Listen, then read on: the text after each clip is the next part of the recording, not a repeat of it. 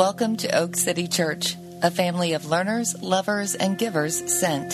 For more information, visit us online at oakcitychurch.com. Let us know if we can help you in any way. Thank you for listening. If you guys can stand, and I'm going to read the passage for the day. This is something that we are doing. We've been doing as a church, and it's a way of acknowledging uh, that God's words are weightier than our words. Um, and these words will be the most important thing said today, and also just acknowledging to the Lord that we're thankful that He's given us His word. So, this is Mark chapter 15. And when evening had come, since it was the day of preparation, that is, the day before the Sabbath, Joseph of Arimathea, a respected member of the council, who was also himself looking for the kingdom of God, took courage and went to Pilate and asked for the body of Jesus. Pilate was surprised to hear that he should have already died. And summoning the centurion, he asked the centurion whether he was already dead. And when he learned from the centurion that he was dead, he granted the corpse to Joseph. And Joseph bought a linen shroud and taking him down, wrapped him in the linen shroud and laid him in a tomb that had been cut out of the rock. Uh, and he rolled a stone against the entrance of the tomb.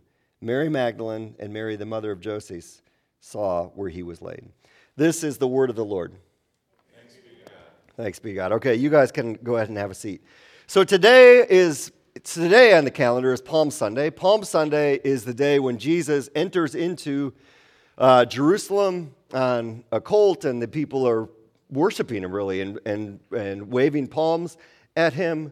And then we enter into the week before Jesus goes to the cross. In this series, Palm Sunday happened like five, six weeks ago. We never talk about Palm Sunday on Palm Sunday because I always want to talk about the cross on Palm Sunday so that on Easter Sunday uh, we can talk about an empty tomb. So that's why we're not talking about Palm Sunday on Palm Sunday. Next week is Easter Sunday.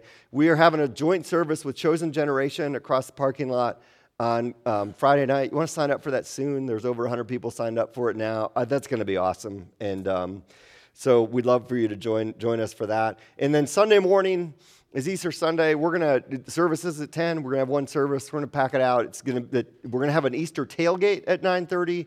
And so we're to have like continental breakfast type stuff. And we'd love for you to come early um, and reconnect with some folks just have Easter Sundays when everybody comes.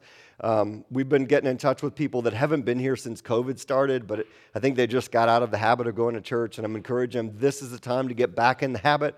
Uh, is Easter Sunday? If you have folks um, in your life where you know God's at work doing something, it's a great week to invite people. If you tune in online, but you haven't been here for a while, we would love to see you here on Easter Sunday. So that is next week, uh, but this week is a more somber week. So I'm going to read another passage and set the mood a little bit. This is John chapter 19. After this, Jesus, knowing that all was now finished, said to fulfill the scripture, I thirst. A jar full of sour wine stood there, so they put a sponge full of the sour wine on a hyssop branch, and they held it to his mouth. And when Jesus had received the sour wine, he said, It is finished and he bowed his head and gave up his spirit. This scene is such a, a visceral, um, sensory, physical, emotional scene. Jesus is nailed to a cross. And that is something that we talk about so much and we say so often that it becomes like um, if you've ever just said a word over and over and over again until you forget what the word means, you know what I'm talking about?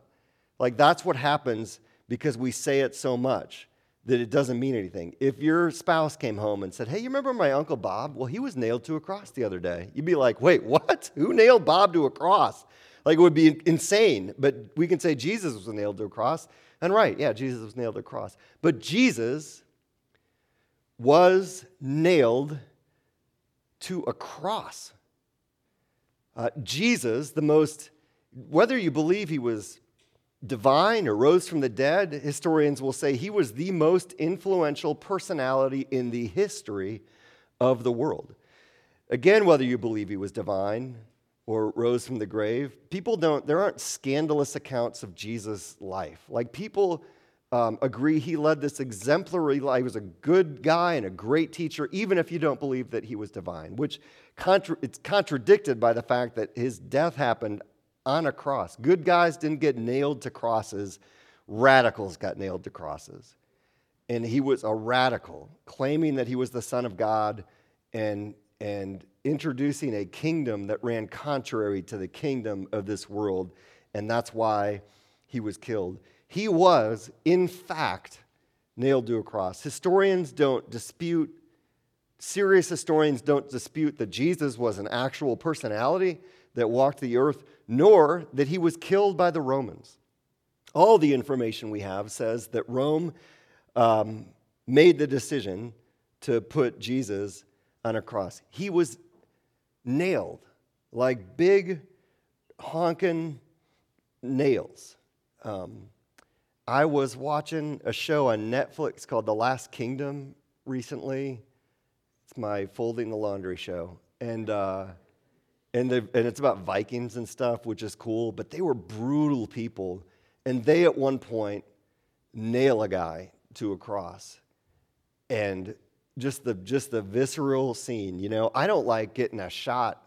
I don't like giving blood because they put that big. I don't like the little pinprick thing that they do to check. You know what I'm talking about? I hate that thing because you know it's coming just imagine them sticking that on your wrist with a sledgehammer. Uh, he's elevated for everyone to see. And so the final hours are him, you know, standing there with people staring at him and watching him die. Uh, there's a point to crucifixion. Romans perfected execution with crucifixion. Um, it involves pain. It wasn't a firing squad where, um, you know, that's it and you're gone. It wasn't a guillotine. It wasn't off with their head. It's not lethal injection. It's let's, let's kill this guy, but let's take our time.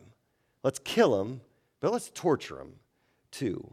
Uh, it's agonizing. Um, you don't die because, because you're bleeding you know, from your hands or your wrists or your feet. You die because gravity eventually kills you, because the weight, your weight pulls you apart. Because in order to breathe, you need to like pull yourself up to get a breath out, and then you sink down. And just, just imagine the pain every time, the pain you're in constantly, but then you move in, in even more pain. And eventually you die by suffocation. Um, it involves shame. You're hanging naked, and there is a crowd staring at you, taunting you, throwing stuff at you. It's a symbol of the power of the empire and a warning not to mess with Rome. And bodies would hang on those crosses uh, for days. It could take people days to die, and they could leave the bodies up there and they'd be picked at by birds and taken down and thrown into mass graves and eaten by dogs. We can't fathom how brutal this is. His body was a wreck because he had been tortured for hours before they put him on the cross. The other gospel accounts, when you read them incomplete, like he's on the cross and darkness falls over the land for three hours. It's a disorienting environment. Matthew says that between the sour wine in him dying, he cries out with a loud voice, but the only words that we have during that time are, It is finished. So, in this, well, like I've seen a few people pass away, and it's been cancer. And cancer at the end often gets you by pneumonia. And so people at the end just can't breathe. And some of you, and I am I'm, I'm apologetic for bringing this up because it brings back a memory, but the whole thing is about trauma. Um, when someone is at the end and they're struggling to breathe, they can breathe and not breathe for like a minute and then breathe, and you're wondering whether or not they died. Jesus is in that state. That's where people are on the cross. Like, is he going to get back another? But then Matthew tells us he musters it up at the end. Like he's almost dead, and then somehow he gets up and cries out with a loud voice, It is finished. And and he's gone. The curtain in the temple at that moment is torn from the top to the bottom. So the curtain in the temple separates the holy place from the Holy of Holies. And the Holy of Holies is where the Ark of the Covenant was. And above the Ark of the Covenant, between the cherubim, was where the presence of God manifested itself. And so they couldn't go in there. And once a year, the high priest could go into the Holy of Holies, but only after all of these ceremonies, cleansing him from the sins of Israel, cleansing Israel from their sins, but the whole high priest from his sins. And so then, because he, then he'd be clean, he could go on. But even then, they tied a rope around his ankle and put a bell on it. So, in case he wasn't clean and God killed him in God's presence, they could drag the body out. And it's a whole way of God saying, You can come to my presence, but only on my terms. And my terms involve your sin being dealt with. And that's it. And we didn't tear the, the curtain from the bottom to the top and say, God, let us in there. That's not it. God ripped it from the top to the bottom to say, now that Christ has died, the terms have been satisfied and you are clean and you can come into my presence, not because of what you have done for me, but because of what I have done for you. That is the gospel. It's not God receiving our good works or our good life or our, whatever it is, but us receiving the good life and work of Christ on our behalf, which is the only thing that's enough to make us right with God. In this moment, the tombs opened and the dead came out. Maybe the most confusing part about the Gospels. The centurion who's been at the foot of the cross cried out, Surely. He sees, takes everything in and says, Surely this was the Son of God. This centurion who's seen hundreds, if not thousands, of crucifixions says, I have never seen anything like this before. They come to break his legs and to fulfill the prophecy that he's not, his, none of his bones are broken. But somebody comes up and just think about someone doing this to a loved one of yours, takes a spear, jams it into his side, and blood and water pours out, which we know now medically that's what happens to the, to the blood in your heart. It separates into its component parts after you die. And so it signified that he was dead. And when evening had come, since it's the day of preparation, the day before the Sabbath, because they can't do any of this work on the Sabbath, Joseph of Arimathea, a respected member of the council, who was also himself looking for the kingdom of God, took courage and went to Pilate and asked for the body of Jesus. All four Gospels mention Joseph of Arimathea. It's significant. No one knows where Arimathea is, not significant. Everyone knows what the council is, really significant. It's the Sanhedrin. Um, it's like being a member of Congress in the United States. There were 70 men in the Sanhedrin, and they ruled Jerusalem. They were the cultural elite of Israel. Uh, Matthew, in talking about him, says he was rich. Uh, a couple of the disciples mentioned that he was respected. I'm sure, just like Congress, there are a lot of folks in Congress that are not respected. They're not, you don't think well of them, but there are some that are universally respected. He was looking for the kingdom of God. There's something genuine in his pursuit of the Lord. Uh, John tells us he was a disciple of Jesus, but secretly for fear of the Jews. And man, what a statement. That tells us a lot about Joseph. Um, you know, I don't, you don't know if he ever personally interacted with Jesus. He didn't follow him like the other disciples, but he was a disciple of Jesus. Uh, I don't know, in some spheres of your life, you probably relate to being a, a secret disciple for fear of what people are going to think about you. It doesn't, it doesn't often feel like a great time to be a Christian. It may be you don't want your high school classmates to know how much you love Jesus or your college professor to know that or your coworkers. Uh, you may worry about the conversation that comes next, the isolation you might experience, about what people might presume on you, you know, based on that information. And that's where Joseph is. Luke says he was a member of the council, a good and righteous man who had not consented to their decision and their action. And he was looking for the kingdom of God. So he knew what was going on, but he didn't consent to it. He, he saw all this tension brewing over months and over years and boiling over in the previous weeks and days, and he, he, he had not consented to it. But it also doesn't say he banged his fist on the table and said, Over my dead body. He didn't stand up and do anything to prevent it. And so if you're Joseph and you're in this scene and you're staring at the dead body of Jesus on a cross, what do you feel right now? I would feel shame. I'd feel regret. Um, you let him get crucified when it seems like there's something more that you could and should have done. I'd feel sadness because you're a disciple of Jesus and now he's gone. I'd feel anger because these knuckleheads on the council actually did this. I'd feel confusion because you don't know what happens next. Maybe you thought, they'll never go through with this. They're all talk. And then the, the mob just gets out of hand, and now it's over. And so, this scene, when evening had come, the day before the Sabbath, it says, He took courage. He took courage and went to Pilate and asked for the body of Jesus. I heard someone say recently that courage isn't the absence of fear, it's finding the will to act in spite of your fear.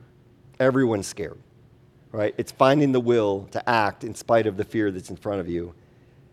And he does that. And what, what strikes me most, probably, about this passage is that Joseph at this point has nothing to gain from his actions. Uh, if he steps forward a few hours earlier, maybe he saves Jesus. Now, nothing. Jesus says, It is finished.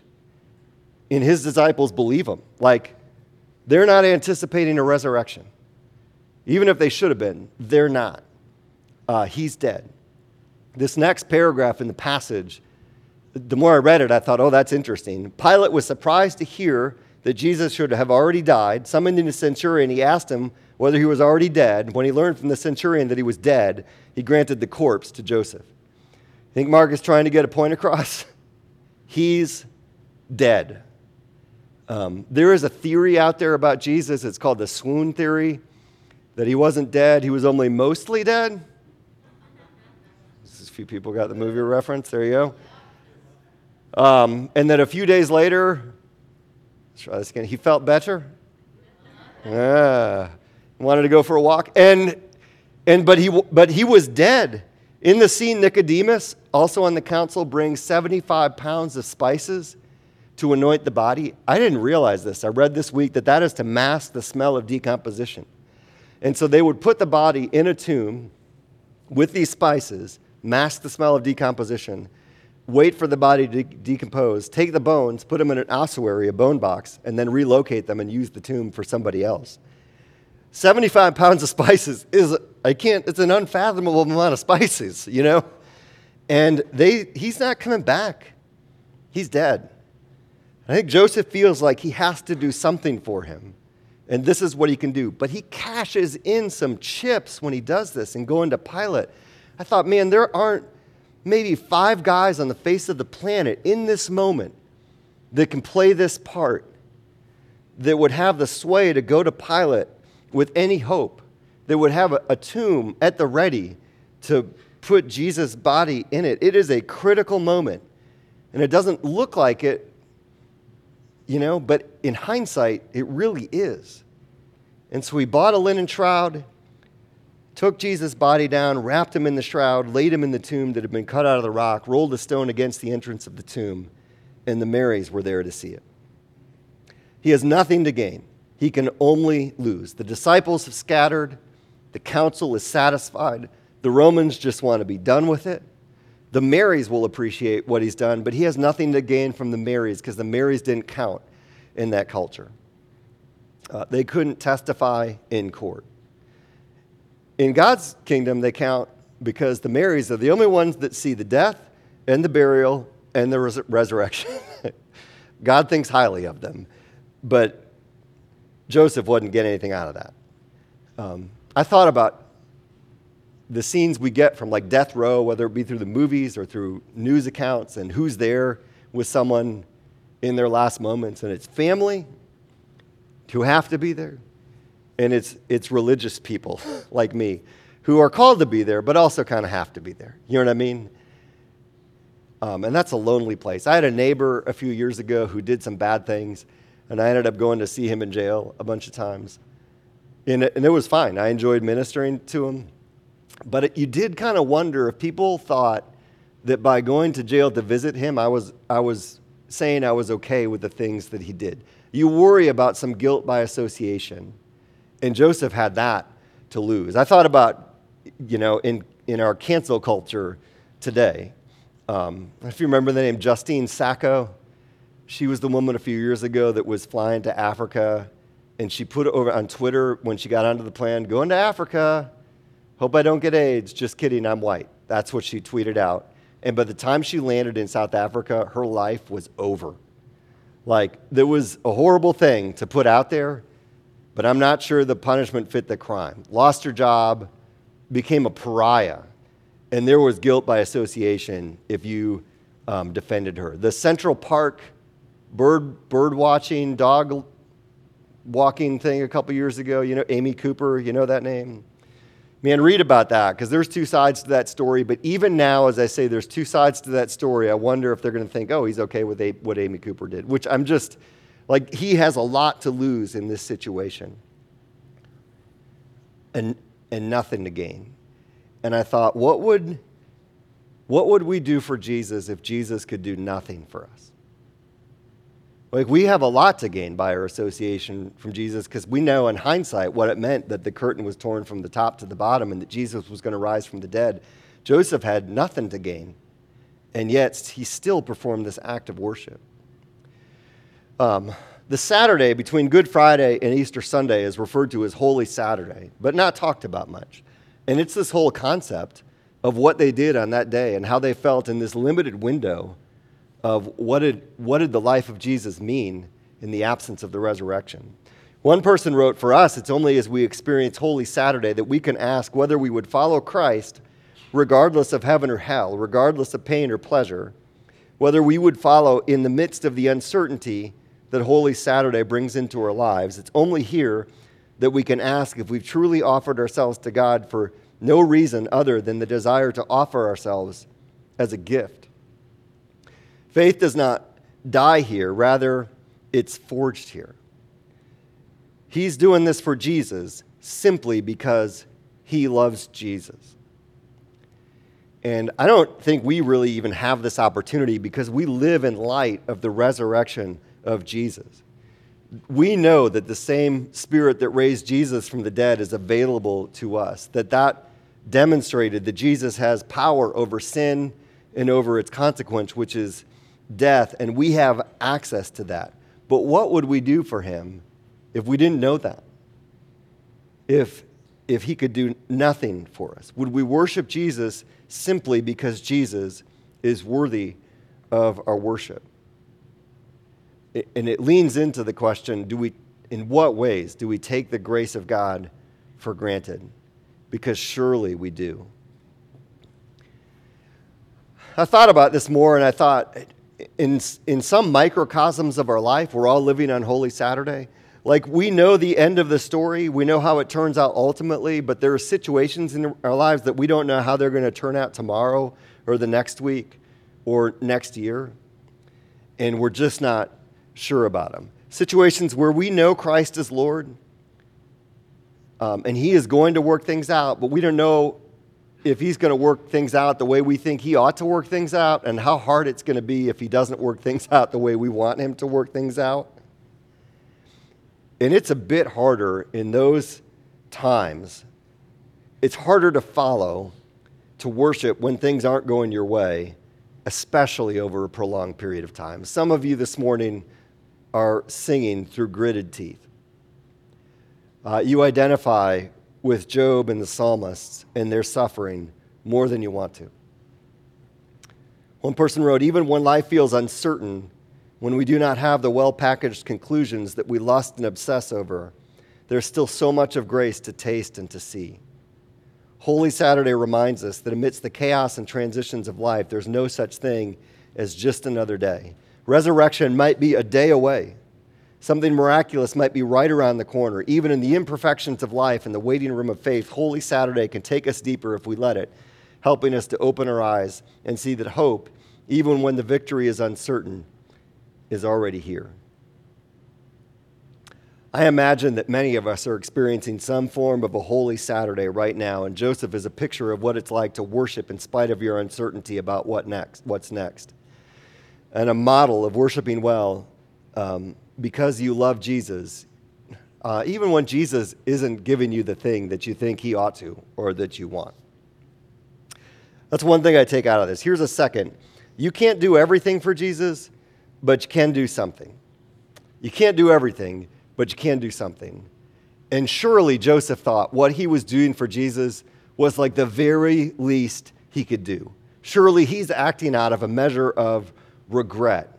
And I think, again, all of us, or most of us on some level, are, are doing that and have regret over the things that we could have done, but we didn't, and what we're doing now. There's a pastor that, that I heard talk on this probably 10 years ago, and um, and looked up some thoughts that came out of this from him. He said, I once thought that discipleship was something for super saints.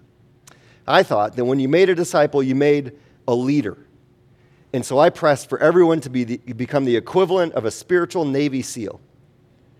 That worked out great for those who were cut from the cloth of leadership. High drive, type A personalities. They loved it, but it also left a lot of our sheep beat up and bleeding. Those with quiet personalities, lower drive, or some may call it contentment, and background gifts were left to feel inadequate and worthless. I had no plan for them, and worse, I had become an accidental Pharisee, harshly judging everyone who is behind me in the following Jesus line.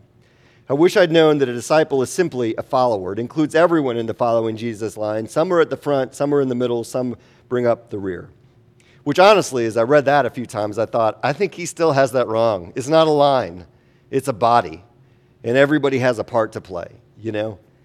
He says, but by definition, we are all disciples. The Greek word means follower, learner, pupil. It's not for star students only. The result was a lot more grace and a lot more patience and a lot less Pharisee.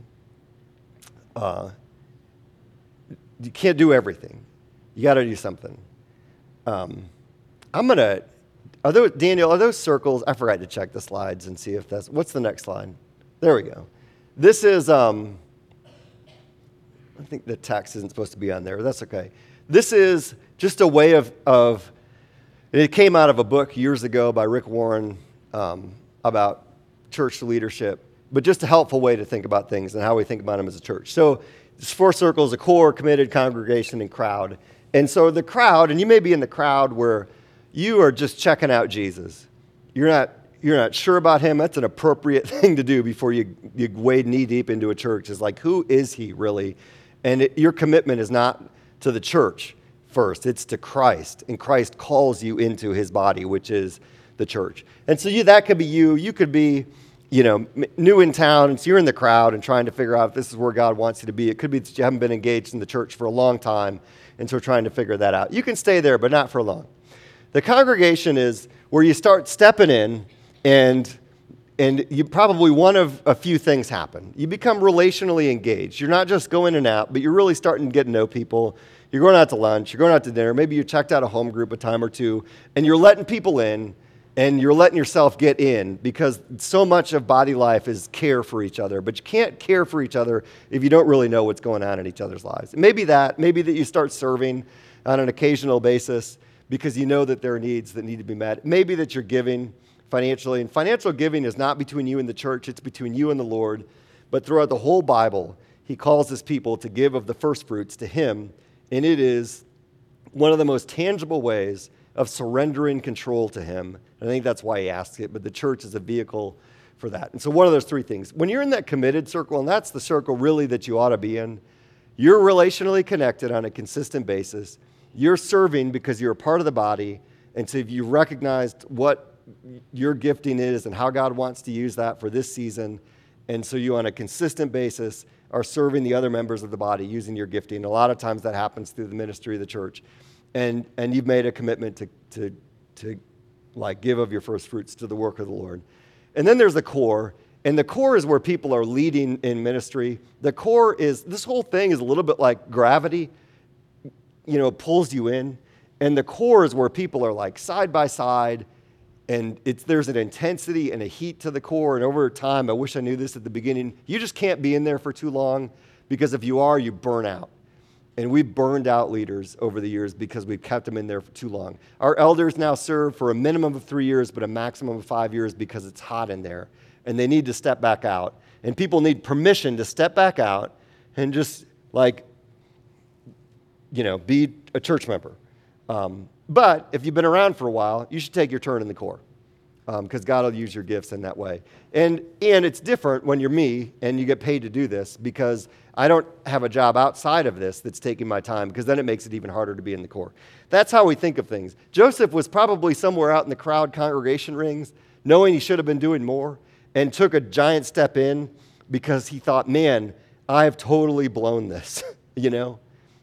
And all of us, to some extent, you can always think that I should have done more, I could be doing more for Christ. And, and you can't do everything. But man, forget about the past. Don't worry about the future. Just take the step and do it now. And the something that you can be doing is critical to the work of the kingdom.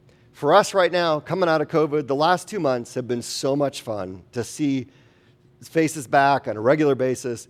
But it just ends up where we have, we have more needs in the children's ministry, and that's a huge deal. We have needs with our student ministry and just consistently ministering to our students. Um, we need folks on our guest services ministry because that's so important. If you have musical talent and you've been holding out on us, we didn't know Kevin Carrata played the drums until about six months ago. He's like, Yeah, I play little drums.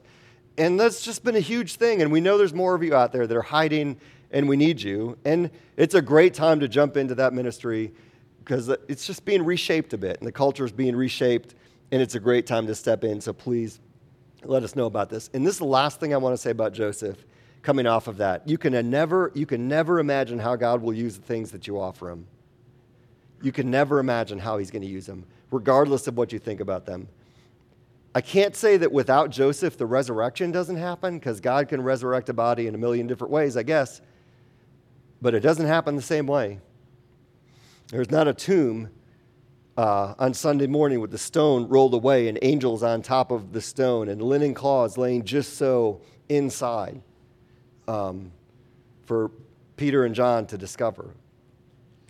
I wonder if Joseph, weeks or months or even years later, put two and two together and how critical his role was to the resurrection happening the way that it did, and thought, like in that moment, like, oh, whoa, I guess I'm glad I did that. You know, like, I'm glad I found some courage in that moment and went to Pilate. He could have walked away in that moment of decision. He doesn't think he's setting up the resurrection of Jesus. What he's doing in that moment is just loving Jesus. And I guarantee he doesn't feel like he's done much, that he thinks it's the least I could do given what I could have done but didn't do to prevent his death. And he doesn't think it's much, but God does think it's much. And so all you have to do is love Jesus today. Forget the past, forget the future, today. Um, there are days I think, man, we should be further along as a church. There's been so many just hiccups over the years. I tend to think most of them are my fault. That's part of the reason I'm going on sabbatical. I haven't done enough. And then there are days when God brings to mind different individuals and families over the years that He's used the ministry of this church to change individual lives, but lives of families and generations of families. And I do think, well, we're like, what would have happened if we hadn't stepped out and started this church 15 years ago? And God's got tons of great churches He could use, but He didn't use those churches, He used this one. And Man, that's a thought.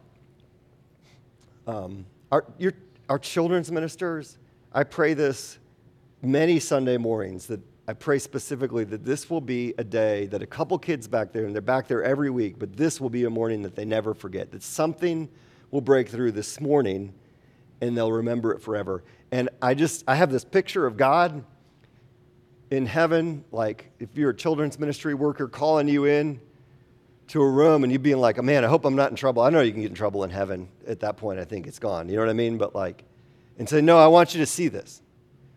And he rolls the tape back and he says, yeah, you remember that day? in like, September of 2021 where you were part of this children's ministry class in this church and you're like, I don't remember that at all. He's like, it's okay. You remember this kid? He's like, oh, that kid kind of annoyed me. I do kind of remember them. And he's like, well, let me show you what was going on that morning. And he says, while you were yelling at the rest of the kids to be quiet, this kid was getting it. And this is what was going on in their heart, in their mind, in their soul. And this is the seed that had been planted that that morning just started to grow. And this is what happened in that kid's life over years. And I got four kids that this is the only children's ministry they've ever known. And um, spiritually, they're doing well. And it's because of the work of many, many children's ministers over many, many years and student ministers that have loved them in the name of Jesus and taught them the gospel. And you can't do everything, but you can do something, and you have no idea how God is going to use the thing that you do. I tell guest services people all this, I tell you guys this all the time. Church is the scariest place to go to if you haven't been to church in a while. you are not a scary people. You don't think you are, but you are to someone who's new. And every week, someone might walk up to that door that hasn't been to church in 25 years or ever, and their grandma or their mom has been praying for them for 20 years, and this is their re engagement with it. And you are the first person that they interact with. And you don't think that, but it is huge. And you have no idea how God is going to use that. You have no idea how God is going to use not just a conversation, but an act of selflessness with a coworker, um, a conversation, a prayer with a child, uh, grace shown towards your spouse. You can't do everything, but you can do something. You have no idea how God is going to use it. And God has an infinite amount, He has infinitely more grace for us than we do for ourselves or we do for each other. In this scene, was it a sin for Joseph not to bang on the table and keep them to stop this injustice from happening? And I think it probably was. And so that means Jesus died on a cross for Joseph, in part because Joseph didn't do more to keep Jesus from dying on a cross. And I just can't get my mind around that. Except the grace of God. And we put so much weight on ourselves to do everything just right. For a Jesus who said, Come to me, all you who labor and are heavy laden, and I will give you rest. Take my yoke upon you Learn from me, for I'm gentle and lowly in heart, and you will find rest for your souls. For my yoke is easy and my burden is light. Wherever you are with him, if this is the first time you've really heard this, or if you've heard it a million times, on the cross, Jesus took your guilt and took your shame so that you don't have to carry it around with you. Uh, he rose from the dead to show you uh, the death and sin, their power is limited and he has overcome it. And he's called you to pick up your cross daily and follow him, to take that yoke upon you daily, to love him daily, and that his mercies for you are new every morning. So when it looks like all is lost, love Jesus. When it look, think, you think, I've totally blown this, that's why there's a cross in the middle of the story. Love Jesus. And know you love him because he loved you first, and that love will never run out. Uh, I'm going to ask you to bow your heads for a minute. And, and just in the next few minutes, we have these connect cards before you they have space for prayer requests and for praises. And we're just going to give you a minute or two to spend some time talking to the Lord about whatever it is that He's talking to you about. We'd love for you to share some prayer requests with us um, or some praises. And I've been praying for those throughout the week as we receive them. Um, or if there's just some things the Lord's talking to you about that you need to write down and take home and spend time with Him later, write on that thing and put it in your pocket uh, but hear what he's saying to you. And in a minute, um, when the band starts playing, we're going to offer communion up at the front. Um, Dan and Becky are going to be up here this week. And um, if you have received uh, the work that Christ has done on your behalf, we would invite you to come up here. He says, Do this in remembrance of me because we're so quick in our souls to forget the gospel, our need for it, and just the greatness of it. And so they will offer you the bread and the cup as you come up here. Father, thank you for Joseph of Arimathea, somebody who in the story seems like an afterthought, but is recorded by all four gospels and in hindsight plays such a huge part in the narrative of the resurrection, Lord, and is a picture of what it looks like to love you even when we're not sure about what it is that you're doing, Lord, just because you are worthy of our love and our worship and our praise, God. Would you take that story and change our hearts? And I pray this in Jesus' name. Amen.